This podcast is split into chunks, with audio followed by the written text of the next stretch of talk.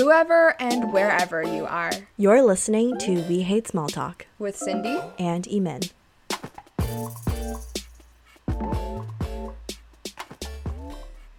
Welcome back to another episode of We Hate Small Talk. This week we have something pretty fun, pretty different from our last episode. Um, we will be talking all about partying and our philosophies on partying and sharing some stories. You know, we both went to Western University and it has a certain reputation for being Canada's party school, and we are here to confirm or deny this said reputation. Exactly. We have a very chaotic conversation planned for today.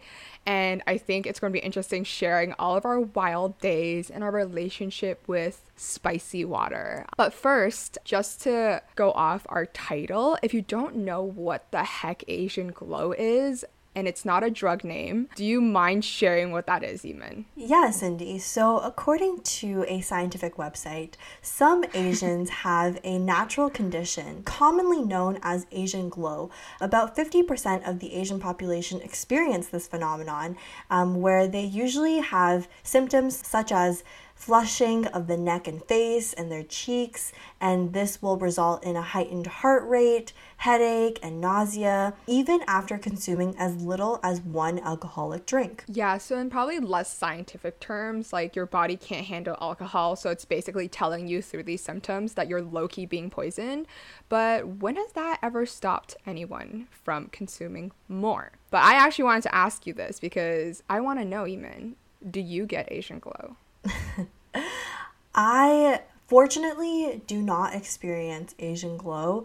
I think sometimes if I am about to really hit that blackout point, you'll probably see me a bit redder than normal, but I am fortunate enough not to experience it. But I also think there are downsides, which mean that people don't think you're drunk enough. But yeah, how about you, Cindy? Okay, I feel like it's hard to tell for girls, anyways, because we usually wear makeup or foundation that hides how you know red our faces but i also don't get asian glow um and i actually get a little paler the more i drink which is really really strange, honestly. Uh, but uh, like you said, I feel like it's super dangerous if you don't have Asian glow because no one can ever tell you're like fucked out of your mind until you hit that breaking point and you just need to tap out for the rest of the night. Yeah, exactly. Or like go to the washroom, throw up, and then come back a new person. yeah, ready to go again. but okay, before we get more into our embarrassing stories, I feel like you shared that out of personal experience. But I actually want to start off with talking about our experiences with partying and drinking growing up, as well as our exposure to this so called party culture, and then kind of end off with all of our tipsy shenanigans and memories of our good old times at the UWO. Yeah, I think that sounds good. And I guess the first question that I have for you is when was your first encounter with spicy water? Yeah, so the spicy water and I met when I was relatively young. Um, it was a thing in Asian households where your parents or like your relatives will dip their chopstick into like a drink for you to try a little bit of. And I feel like it really damaged my IQ potential because I could have been at Harvard if that didn't happen. um, but yeah, my first memory is actually, strangely enough, drinking the foam off of the beers at um, my dad's work party. And okay, so the thing is, I had been exposed to like soda and pop, another reason of why I'm stunted growing. and then I literally thought it was like soda. And so I, it was such a good time for me, like just drinking the top fizz part off of everyone's drink. And then my parents told me by the end of the night, I was just sitting there by myself, like swaying and just mumbling gibberish. And they thought it was the most adorable thing. And I was like, dude, I was so young. Y'all should have got me checked out by a doctor. Like, what if I damaged something for real? How old were you when you were drinking off the fizz of beers? Oh my god, like three or four. Like genuinely way too young. yeah. Way too young to be drinking soda in general and also beer. So That's actually insane. literally, yeah. But it was like I didn't know it was alcohol and no one stopped me. Clearly someone should have been watching the children, but they were too busy getting lit off in adult land. So yeah, there I was wrecking havoc. oh my god. Okay, but then what was your real like alcohol experience? Like the first time you had at least one alcoholic drink in one sitting? okay, knowingly what mm-hmm. alcohol was at that point, I think probably grade 10. And I don't know if that's young or like old depending on like everyone else's ages, but I feel like I had a friend that liked to throw parties and I remember it was Halloween and she had an older brother that would buy her alk and I just started taking shots like a basic bitch and I started out taking shots of goose. So that's how you know I was, you know, pampered That she bougie. her family bougie, her brother bougie. So, you know, we were treated well, and that's what I thought al- alcohol was supposed to taste like.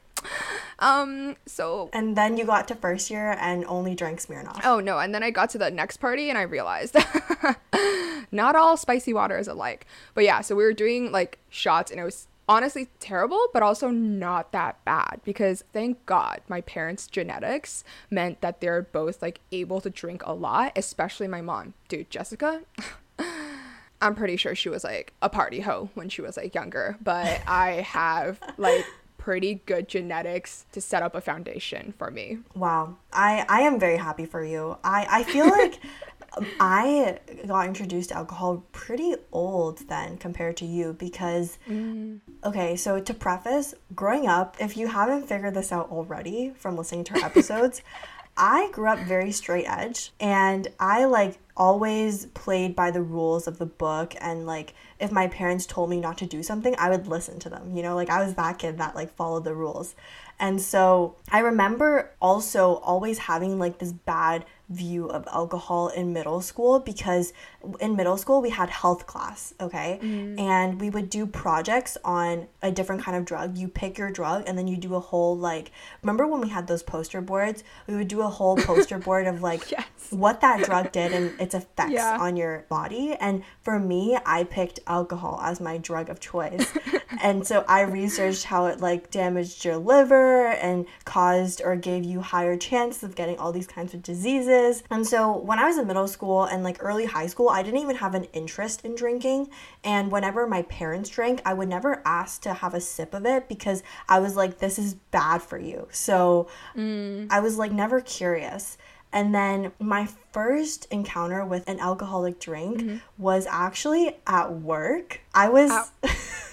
I was We're-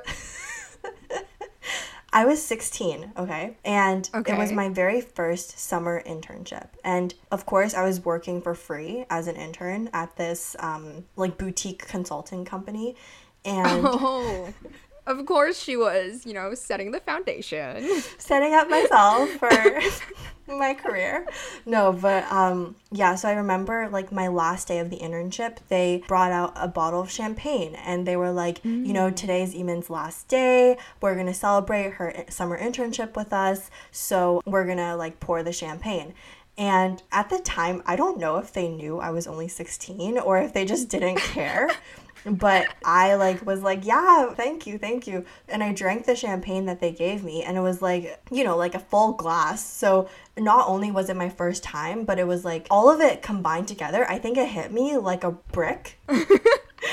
because as I was going home, like thank God they did the celebration at the end of the day, but as I was like taking the subway home, I like felt mm. so dizzy on my way home and I like felt like the ground was spinning under me. And that was my first encounter with alcohol. Um, yeah, I feel like bubbly definitely gets you in the head and you immediately feel lightheaded because if you down that too quickly, it just I don't know if it's about the bubbles, but it just goes straight to your head, genuinely. So, Yeah, yeah.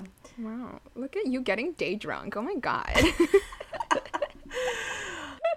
yeah, I think it's interesting we both had our first experiences with alcohol before university because I think personally that that's so important to do that and really test your limits with people you know cuz I definitely know of a lot of like people that didn't do that in um high school. And I'm not saying you should go out and drink but it's just like you know be safe and test what your tolerance is. Because people that just went so hard so quickly as soon they as they got into that uni partying environment a lot of them ended up having their stomachs pumped or had a really bad time because they just didn't know how much alcohol they could take. And mm-hmm. that's a huge no no. Like, always stay safe, kids. Mm-hmm. Yeah. I remember the first week of university when we were in first year, we had O mm. week, and all the people said, Oh, this is going to be a dry O week because we're all underage. Because no one was 19 at that point unless, like, you did grade 13 or you took a year off. So mm-hmm. um, I remember like you weren't technically supposed to be drinking, but for some reason, the ambulance was called to my res every night that week. And someone had to go to the hospital or get their stomach pumped or something because yeah. they had gone too hard. And it's funny that like our university made it such a big emphasis to make it a dry O week, and like literally no, no one followed that. Well, I mean, well, first of all, um, our residences were facing each other. so I could hear the ambulance sirens just go by.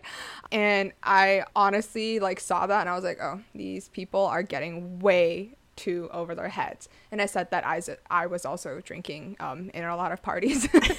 and, you know, uh, where Yimin formed her first impression of me was at a res party. And so, yeah, um, really me pot calling the kettle black. But it's really, really strange that, you know, Western was a school that wanted to have such an enforced dry O week because, as we've mentioned before, its reputation kind of precedes itself on this party culture or like this like super hardcore dynamic at least in comparison to a lot of other universities, right? Yeah, exactly. And I honestly think because I was so straight edge in high school, like I never went to a party in high school until grade 12. Mm. And you say like you went to your first party like in grade 10 and I think like that probably exposes you to more scenarios where you can like test your limits. Mm-hmm, yeah. But for me, I definitely think that I didn't really test my limits before university. So mm-hmm. I think that it did lead me to not really know what my limit was and how to drink responsibly but also because I was still a little straight edge, I would never push it that far to the point where I'd like have to go to the hospital. Um, I feel like that's defamation because I was a very responsible drinker as well. Um, and I just want to put it out there that I never went to the hospital. Um, did I throw up a couple times? Yes, trial and error. But you know, I was pretty pretty safe as well. But probably because I was exposed to it more in high school, I think it also toned down my volition to party, like, and mm. that like drive a lot of people had that wanted to get crazy in university or something. And it almost sounds like I'm bragging, but it's because, like, you know, after going through that in high school already and just going to even like a couple of parties, like, kind of get tired of that dynamic pretty quickly and mm-hmm. just i i think i kind of remember like a week like everyone was like having such a hardcore time but i was just like once you go to one party the other ones are all the same mm-hmm. yeah exactly i completely agree with that like i think that for me I also am not the type of person to like thrive in like a house party environment. Mm. Honestly, I think I get more like shy in that kind of environment and I like want to just stick to the people that I know. Like I'm not trying to like meet new people and like socialize. So, I feel like going to like a res party back then, I was like definitely outside of my comfort zone. Mm, interesting how the roles were reversed Uh, during that first year where I was more extroverted and like doing things like this. Yimin was more introverted. Wow, look at us now. Complete opposites of who we used to be. but I guess like for you, because um, you were so straight edge and you kind of played within the rules, were you hesitant about coming to Western knowing that it had a reputation for things like this? Yeah, it's actually really funny that you asked that question because I think when I was choosing my reses, I purposely chose the ones that I had thought were not party residences. And honestly, that just means I didn't do my proper research because yeah. for those of you who don't know, like I got placed in a first year residence called MedSyd and I didn't know anything about MedSyd. So I chose it and put it as number two on my list because oh god. I was like, yeah, like the rent's pretty cheap. My first choice was O Hall, mm. of course. Like that was everyone's first choice because of just how nice the building was. Yeah, like my second choice was MedSyd because I didn't know anything about it, but like it seemed like a nice historical looking residence. historical? Did you mean damaged with the amount of partying that was done in that residence? I like I was surprised that I was still standing up straight. Um, I know.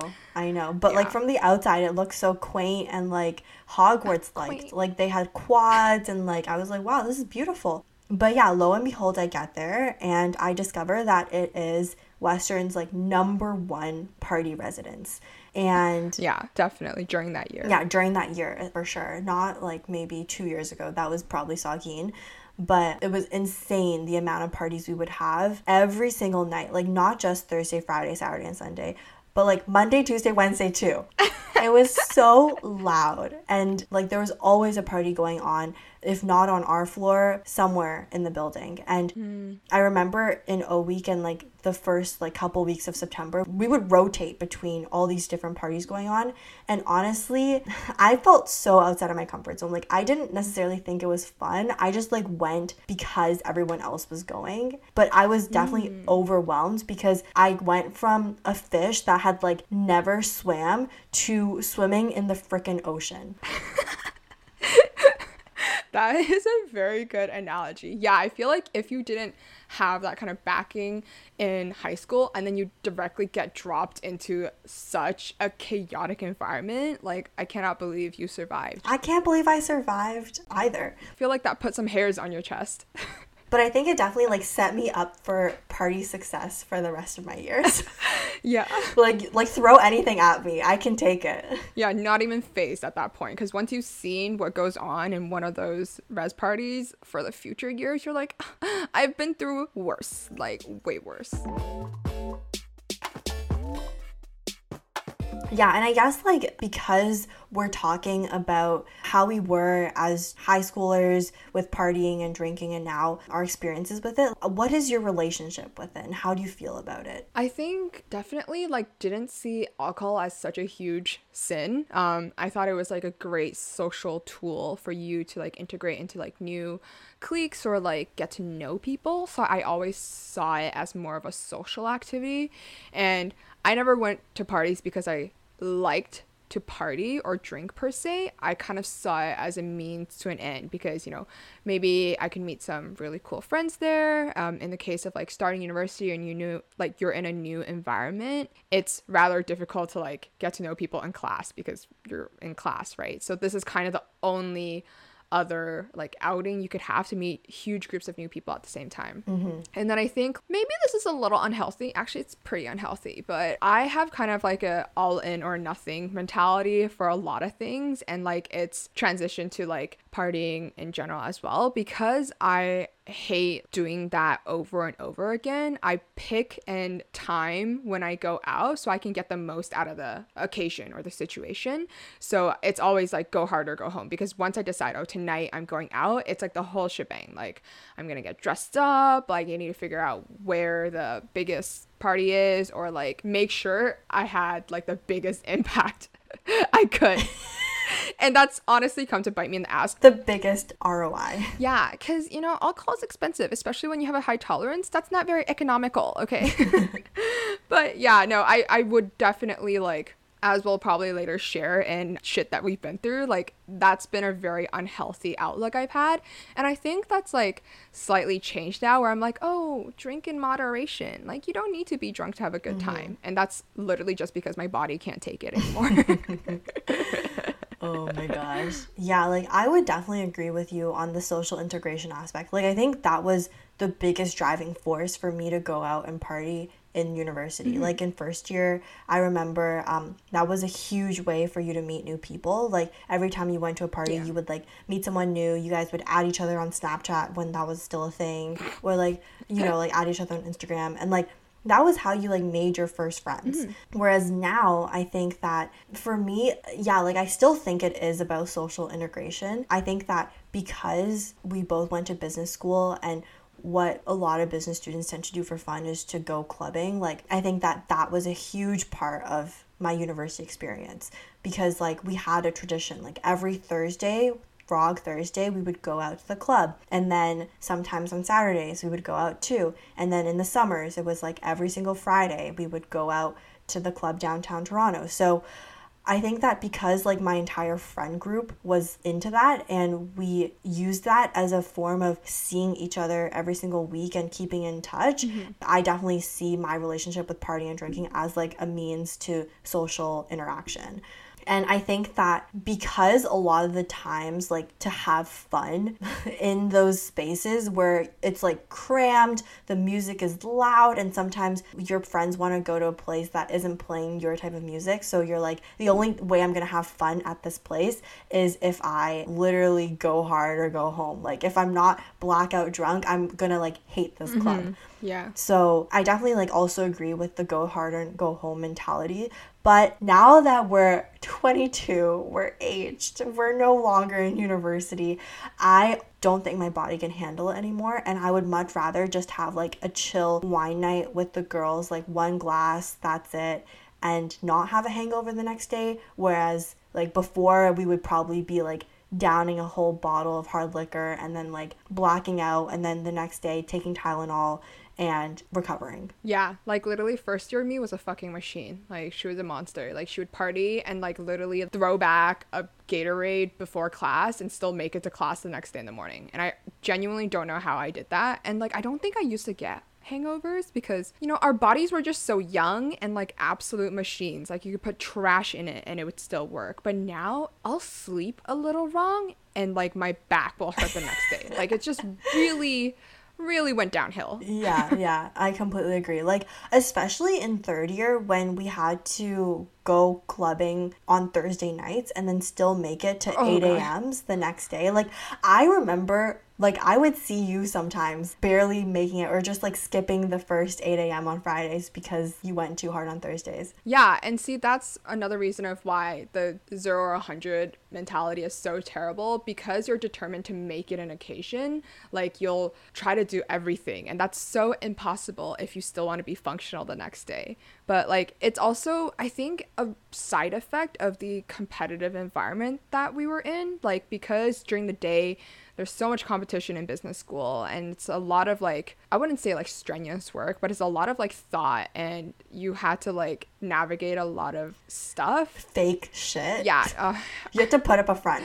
Yeah, I want to say it gently, but yeah, you had to be such a fake bitch um, during daylight hours that sometimes you just needed to let loose at night, okay? Like oh my god.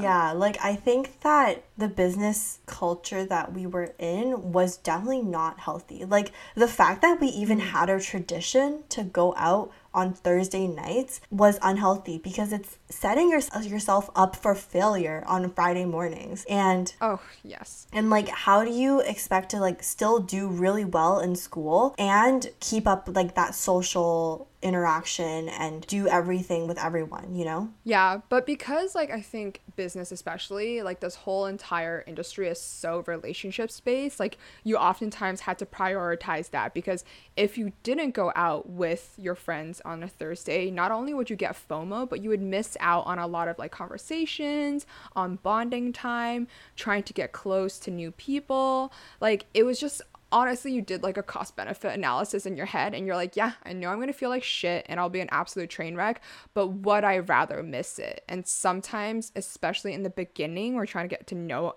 everyone you kind of have to be that yes man and just say yes, which is definitely very unhealthy. Like, it's not that you were like actually forced to go, but there's a lot of external pressure telling you that if you miss it, it's going to be really bad. Yeah. And I think that that's very unhealthy, especially for people who don't drink. Like, there are so many mm-hmm. people who either don't like drinking or just don't want to participate in that kind of culture. And there's no really set um, routine activity in the program that we were in that allowed people like that to get to know each other like or get to know their entire class in like a non-alcoholic environment and so you kind of had to be that party animal to do well in our program at least socially right which yeah. i think is also toxic because everyone has different values and ways to have fun. So determining only one set way to have fun and get to know someone is kind of wrong. Yeah, exactly. And honestly, sometimes I would choose to simply go to the pre because that's where the most like talking gets done and that's where you meet the most people right? Like versus actually making it to the bar um as the second trip because sometimes girl i could not even make it to the bar. And you know there's no shame in saying that because i got what i wanted. I hanged out with the people i met we had drinks and then i took an uber home and i was happy. I didn't have to like you know end up going to the second part of the outing, which is like the actual club because it's loud, it's dirty, the drinks are too expensive, and honestly, genuinely not a good time. yeah, I agree. I also remember like going to just the pre a couple times and like mm-hmm. forcing myself to go because I was like, everyone else in my section is getting to know each other, and if I don't go, I'm gonna miss out and I'm gonna feel bad, and I'm paying $30,000 for this tuition, so might as well go. yeah. And I'm such an advocate for pre's. I think like I love that pre culture. Like pre gaming, if you guys don't know, is that like you meet up together before you go to the bar to just get a little conversation going and like some drinks in you. We oftentimes play some very interesting drinking games, which I love planning. I think like out of my friend circle, I'm the one that loves planning and organizing mm-hmm. the pre mm-hmm. because I think it's like the best part of going out. Yeah, I can completely vouch for this. I would say, like, out of everyone that I know, you probably plan the most pre's and mm-hmm. you probably get the most excited about planning pre's. I feel like for me, if we had to define our roles in the partying landscape, like you're definitely like the organizer and I'm definitely the mm. participant because I don't know, like I feel like I just am there and I'm enjoying it, but I don't get excited about planning it. So like tell us, like why do you get so excited about pre's? I honestly think it's like this is the whole reason of why I want to go out. Like I want to hang out with my friends, like I want to get like some alcohol alcohol down my throat that doesn't cost me like 20 bucks a cocktail and you know they're not mixing it with the good alcohol so um and then i think like oh my god the games aspect and planning a fun way to like get your drinks in is like so fun to me. Like i will literally like as psychotic as this sounds right now like search up and plan new drinking games and i love trying out new games with my friends oftentimes they hate it because I mix a lot of hard liquor um, and it usually gets us pretty plastered. And a lot of times, like I've said before, we don't make it to the bar or the club. but it's a good night either way because I feel like I accomplished what I wanted to that night. I got pretty, I took some pictures, and I had a great time with my friends. Yeah, I can completely vouch for the fact that your death cup literally terrifies me. like, this girl will take all of the hard liquor that we have in the cabinets, like maybe six different kinds, and she'll just pour it into one cup all together. And then she'll like add like a little tint of like Coke in it. So not like cocaine, like Coke, the the soda pop drink. And so it looks like a brown color and it looks disgusting. And she's like, okay, like, let's play stack up and whoever loses has to drink this whole thing. Yeah. We've also played games like Drink Roulette where you play with all clear liquids and they're either like soju, Malibu, vodka, gin, or like there's one usually shot of water. And after you play a game, like the winners draw which cups they want to take and it's so fun. Like that excitement of not knowing what drink you're gonna get. Honestly, talking about it now, like you can see that I'm like hyped up and I'm like, I want to go back to that time. Like as soon as we get vaccinated, boo, I am planning more pre's. I can't believe you just described that as fun because to me that is the most terrifying situation you could put me in. Like, hell no, I am not drinking that. but like where's your streak of adventure like and you know daredevil swashbuckling like Yimin where are you yeah honestly i don't know i feel like i just like knowing what i'm putting into my body you know like health is wealth and sometimes yes. I just don't like consuming liquids that I don't know what it is. yeah, um for reference, Yimin's like quintessential meal is salmon with a salad. And that is like literally the opposite of what I eat. So she treats her body like a temple. And every time we pre, she's drinking her little like cooler or you know she's occasionally taking one or two shots with the rest of us animals but usually she's very careful I feel like I was always running low on alcohol and you always had alcohol. And so like if I was oh, drinking oh, yes. a little bit, it was because I literally just didn't have any other options. Yeah, Lickbo took a lot of my money. And you know, honestly, Lickbo halls, Why are you calling it Lickbo? Yeah. No one calls it Lickbo. Dude, what do you mean? Everyone calls it Lickbo. Everyone says LCBO, okay? That's so many syllables. like if you're an influencer, you would call it a Lickbo haul. Yeah, they're, I honestly bought like the biggest bottle of like vodka they had, and I would just go through that bottle because I'm gross and a monster. And if you haven't taken which host um, are you on our Instagram page, we made a quiz, and you'll see one of the questions directly correlates to this. Oh my gosh, subtle plug right there.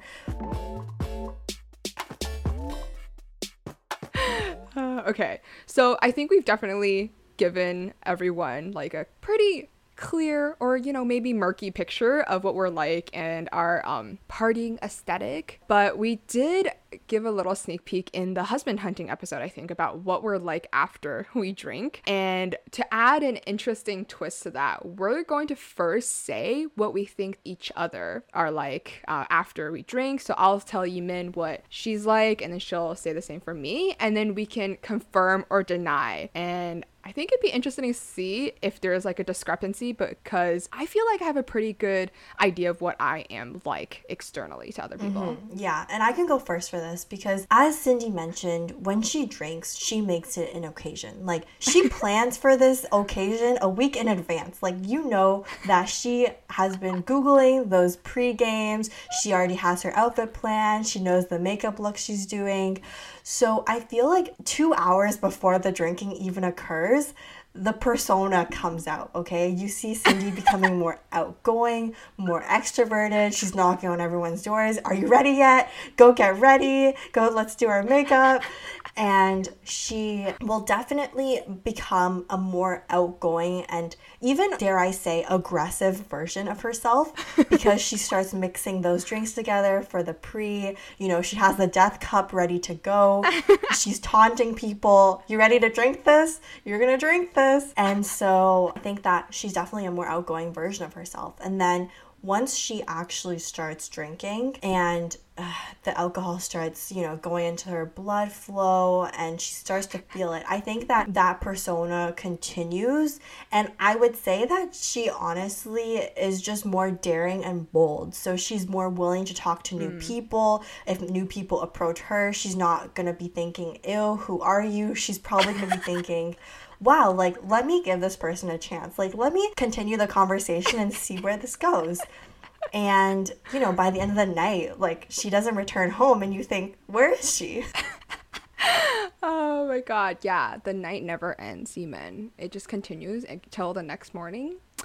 And oh my gosh, I would have to say that is pretty accurate. And I didn't realize my persona came out so early on in the night because, like, as Yimin usually knows, if I'm at home, I am silent. I'm in my room. I'm usually like watching a show or just like eating snacks or something. I'm super quiet. But then on the days that we've decided and planned that we were going out, because it takes me so much social battery to even like muster myself out the door, I have to like almost pump myself up before the thing even starts. Like I'm literally like looking at myself in the mirror, I was like, "You're gonna do this, bitch! Like you're gonna have a good time tonight. You can do this." and you kind of have to like pump yourself up before the alcohol kicks in and does that for you. And yeah, honestly, alcohol makes me like grossly extroverted, and I think it just makes me like a more sparkly person in general because I'm not like dry and like blunt about things because it'll just reduce my thinking capabilities. yeah, exactly. Thinking and judging. yeah. Oh my god. Okay, so for you, Yimin, when you're sober, sometimes you can come across a little bit fake. I thought you were gonna say you can come across a little drunk. Um, that too. She's just quirky like that, okay? she doesn't need alcohol, okay? Like literally. she's drunk on life. Um, no, but she she's like a little she's like that quintessential business kid. You know, like she's networking, she's like doing her fake laugh, and you know, she's everyone's best friend. But I feel like when you drink or get a little bit of that liquid courage inside you, like me, you get a little bit more bold and a little bit more adventurous, I would say. Like you are willing to say the shit that you had inside your head, but you know, was too nice to say when you were like sober, but now you'll just say it without any inhibition. And it's just, it's really fun to be with that Yimin because she's always down to do anything. And she's like thinking of an idea, is like, hey, you wanna go dance on that table or some crazy shit like that? Like, she'll just do it. And it's like almost like she wants to just, you only live once and truly like live once. Oh my God. But also, you take a bit to work up to that point because, unlike me, you can't like muster that like before the pre starts. So at the start of the pre, she's usually a little quiet. She's like trying to like gauge what everyone's doing and like what people are like drinking or whatever. And then like as she starts playing the games and like getting more into it and the vibe, like that's where she'll start going. Yeah, that's funny because I that's a lot that you notice and i would agree that is pretty accurate and spot on I think that a lot of the injuries and bruises that I have come from those nights out because, as you mentioned, yeah, for some reason, elevated surfaces just get to me. And I'm like, let me stand on that. and then I just fall. Because it's a stage, Yimin. It's meant for you. You are the main character. You are the star. oh my star. god, stop. but yeah, I would agree. I think our interpretations are pretty accurate and spot on for each other. Mm-hmm. Yeah, but I definitely feel like I amp myself up and then I end up like like my battery ends up draining by the end of the night. So I'm like less loud and obnoxious as we're like, you know, getting our drunk food in. But you take slower to build up and you can make that last a little longer. Mm. So yeah. I think for me, like when I know I'm going out that night, I'm like not dreading it, but I'm like kind of just like not excited. You know what I mean? Like I need mm. I need a hype woman like you to get me excited. Because I yeah. think for me, like I'm a bit reserved at first, and I, mm-hmm. I want to assess the situation and know what I'm getting myself into before mm-hmm. you know getting excited. Yeah even i feel like at pre's like Yimin's more of like a watcher. She'll just like kind of observe the room a little bit figure out where she can slot herself in or like engage with like separate people. I just dive right in and start pumping. Like i'm like yo what are we drinking? How much are we drinking? How can we drink even more than what we're doing already? yeah, like you're the person that will like go into the center of the room at a pre, and I'm the person that will like come in, like take off my shoes, you know, check my phone, walk to the side, see who else is by themselves. Okay, because I'm a woman on a mission, okay? Like literally, I end up talking to a lot of random people that I normally probably wouldn't because I'm just like, uh, social interaction. And the next day, like oftentimes people have come up to me me and like mention something I did the like night before or like how like now that we're like best friends or something like that. And I like literally I'm like I can't see how we got that close. But also I'm not responsible um, for the extroverted version of myself so something that I would love to hear is, you know, our worst drinking memories. Because I think that we both have decided that once we're drinking, there's never a best drinking memory. Um, they're all just pretty yeah. bad.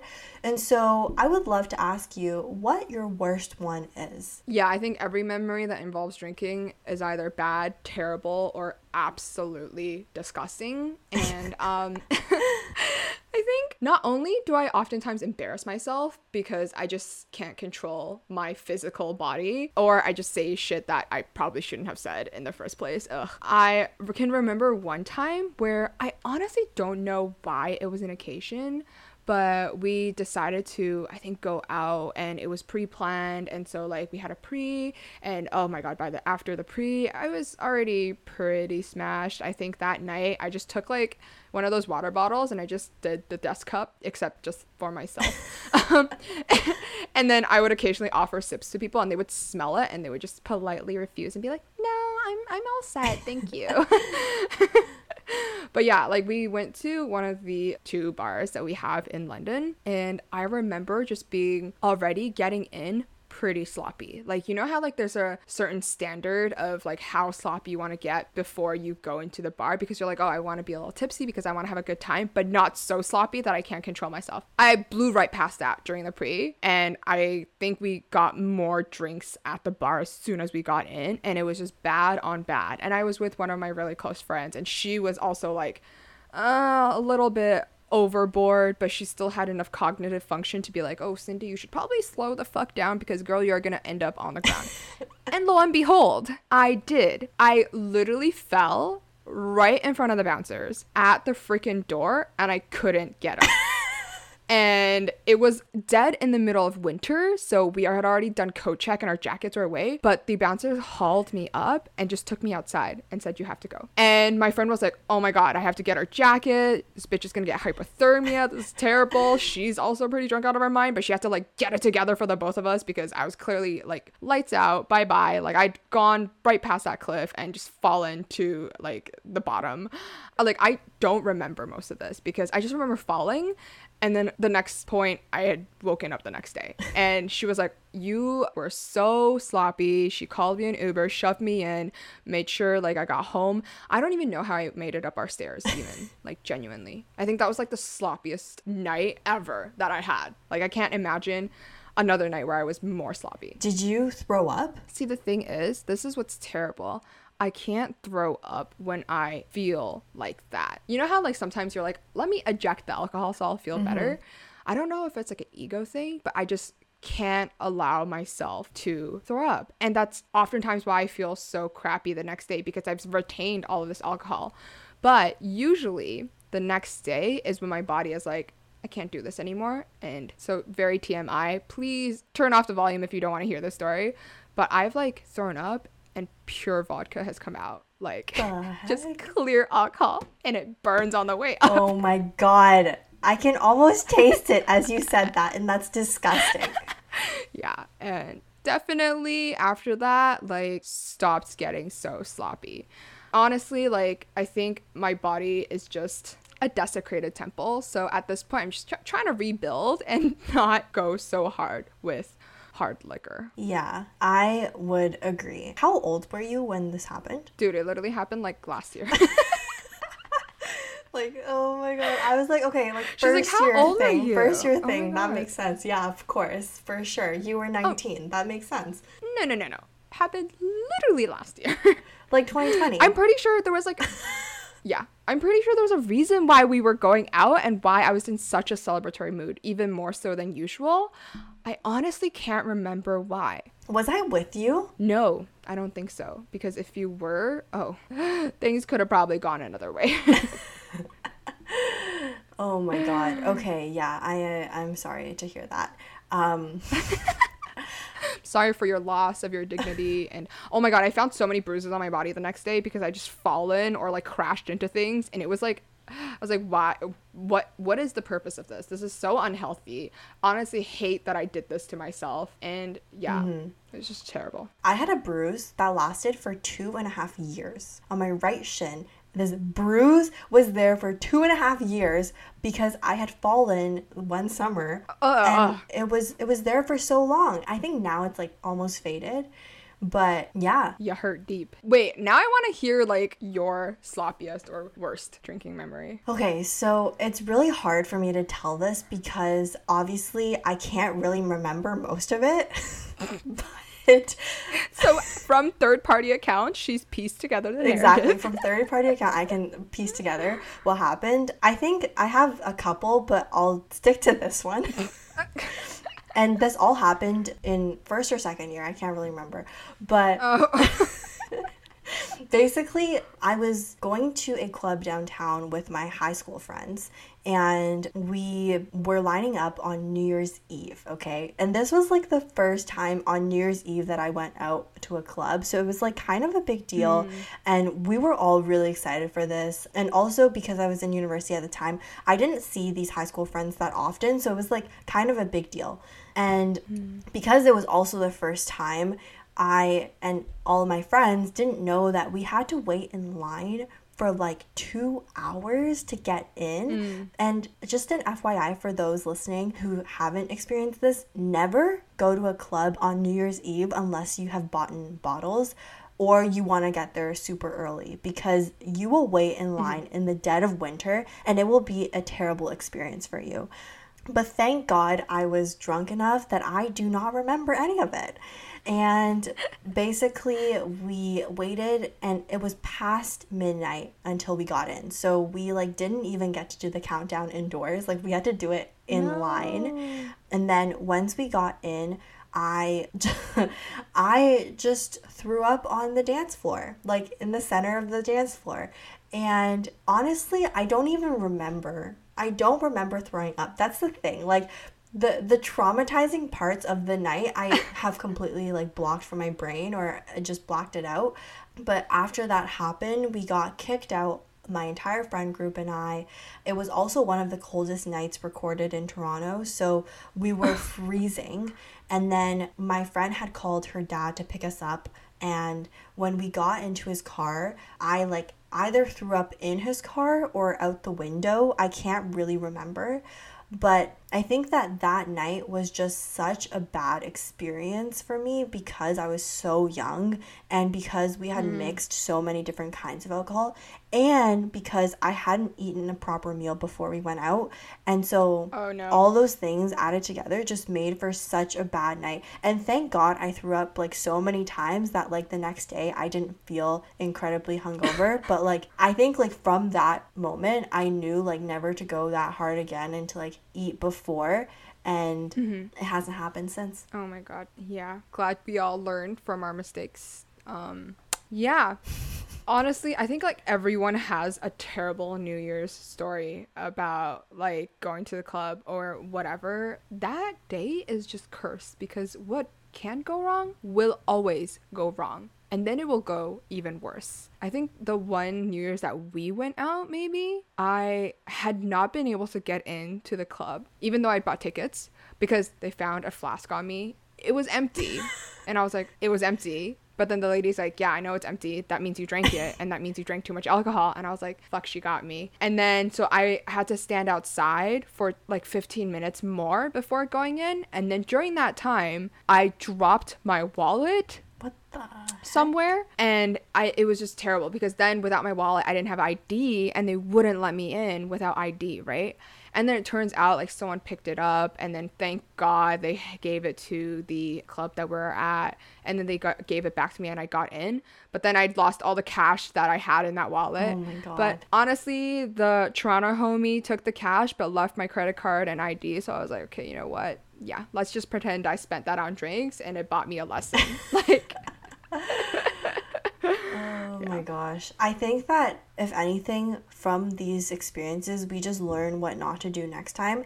And honestly, I think at this point, I don't even know if I want to go clubbing again. Okay, maybe I'm speaking too soon. But like, I just don't think it's as fun anymore. Like, I remember in fourth year too, thinking it just wasn't that fun. Yeah, honestly, you get tired and also you get scared. it's the trauma.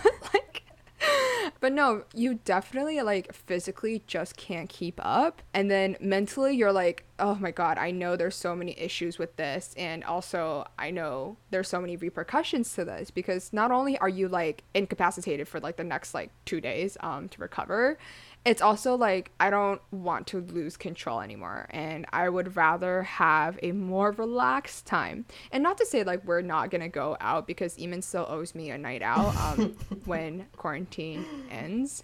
So I'm looking forward to that. But it's like everything in moderation, mm-hmm. right? Like having a good time and being able to remember the good time mm-hmm. is so important. Mm-hmm. yeah, exactly. Like, what's the point of spending $50 on a night that you can't even remember, right?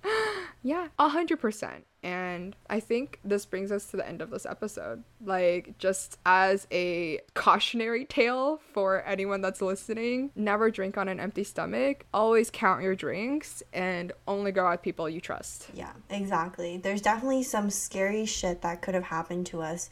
And thankfully, we're mm-hmm. still alive to this day to tell you these important lessons. so, yeah, learn from our mistakes. Don't go too hard. And just know that you're not missing out on anything if you don't want to drink because at the end of the day, mm-hmm. like we both use it as a means to social integration, but I think that the trajectory of where our society is going, like who knows when bars and clubs will be normalized again in Canada. And there are so many non alcoholic ways to get to know each other. And I think in mm-hmm. fourth year, we discovered that through game nights, paint nights, and just like different things that you can do with your friends that are honestly more fun and a better way to get to know your friends. Exactly. And I don't want to bring it back to the name of our podcast, but oftentimes to get actually closer with your friends, you gotta talk about some deep shit. And it's hard to do that when you're in a club and the music is so loud, you can barely hear your own thoughts. So just want to put it out there. Exactly. And I feel like another thing I know that you said this is the end of the podcast episode, but like another thing I wanted to mention and I realized is the people that I partied with in university, they're not my close friends today. And mm-hmm. they're not the ones that during the pandemic um, reached out to me and asked me how I was doing. Like, those aren't the ways to form real bonds with people. It's just a way to I guess, have fun in the moment and pretend that mm-hmm. your life is great.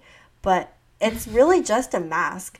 And the real way for you to actually form real friendship is to do, you know, authentic activities together. Yeah. Exactly. And that brings us to the real end of this episode. Thank you all so much for listening to our sloppy stories. Please don't judge us, but also we told you guys and we judge ourselves too.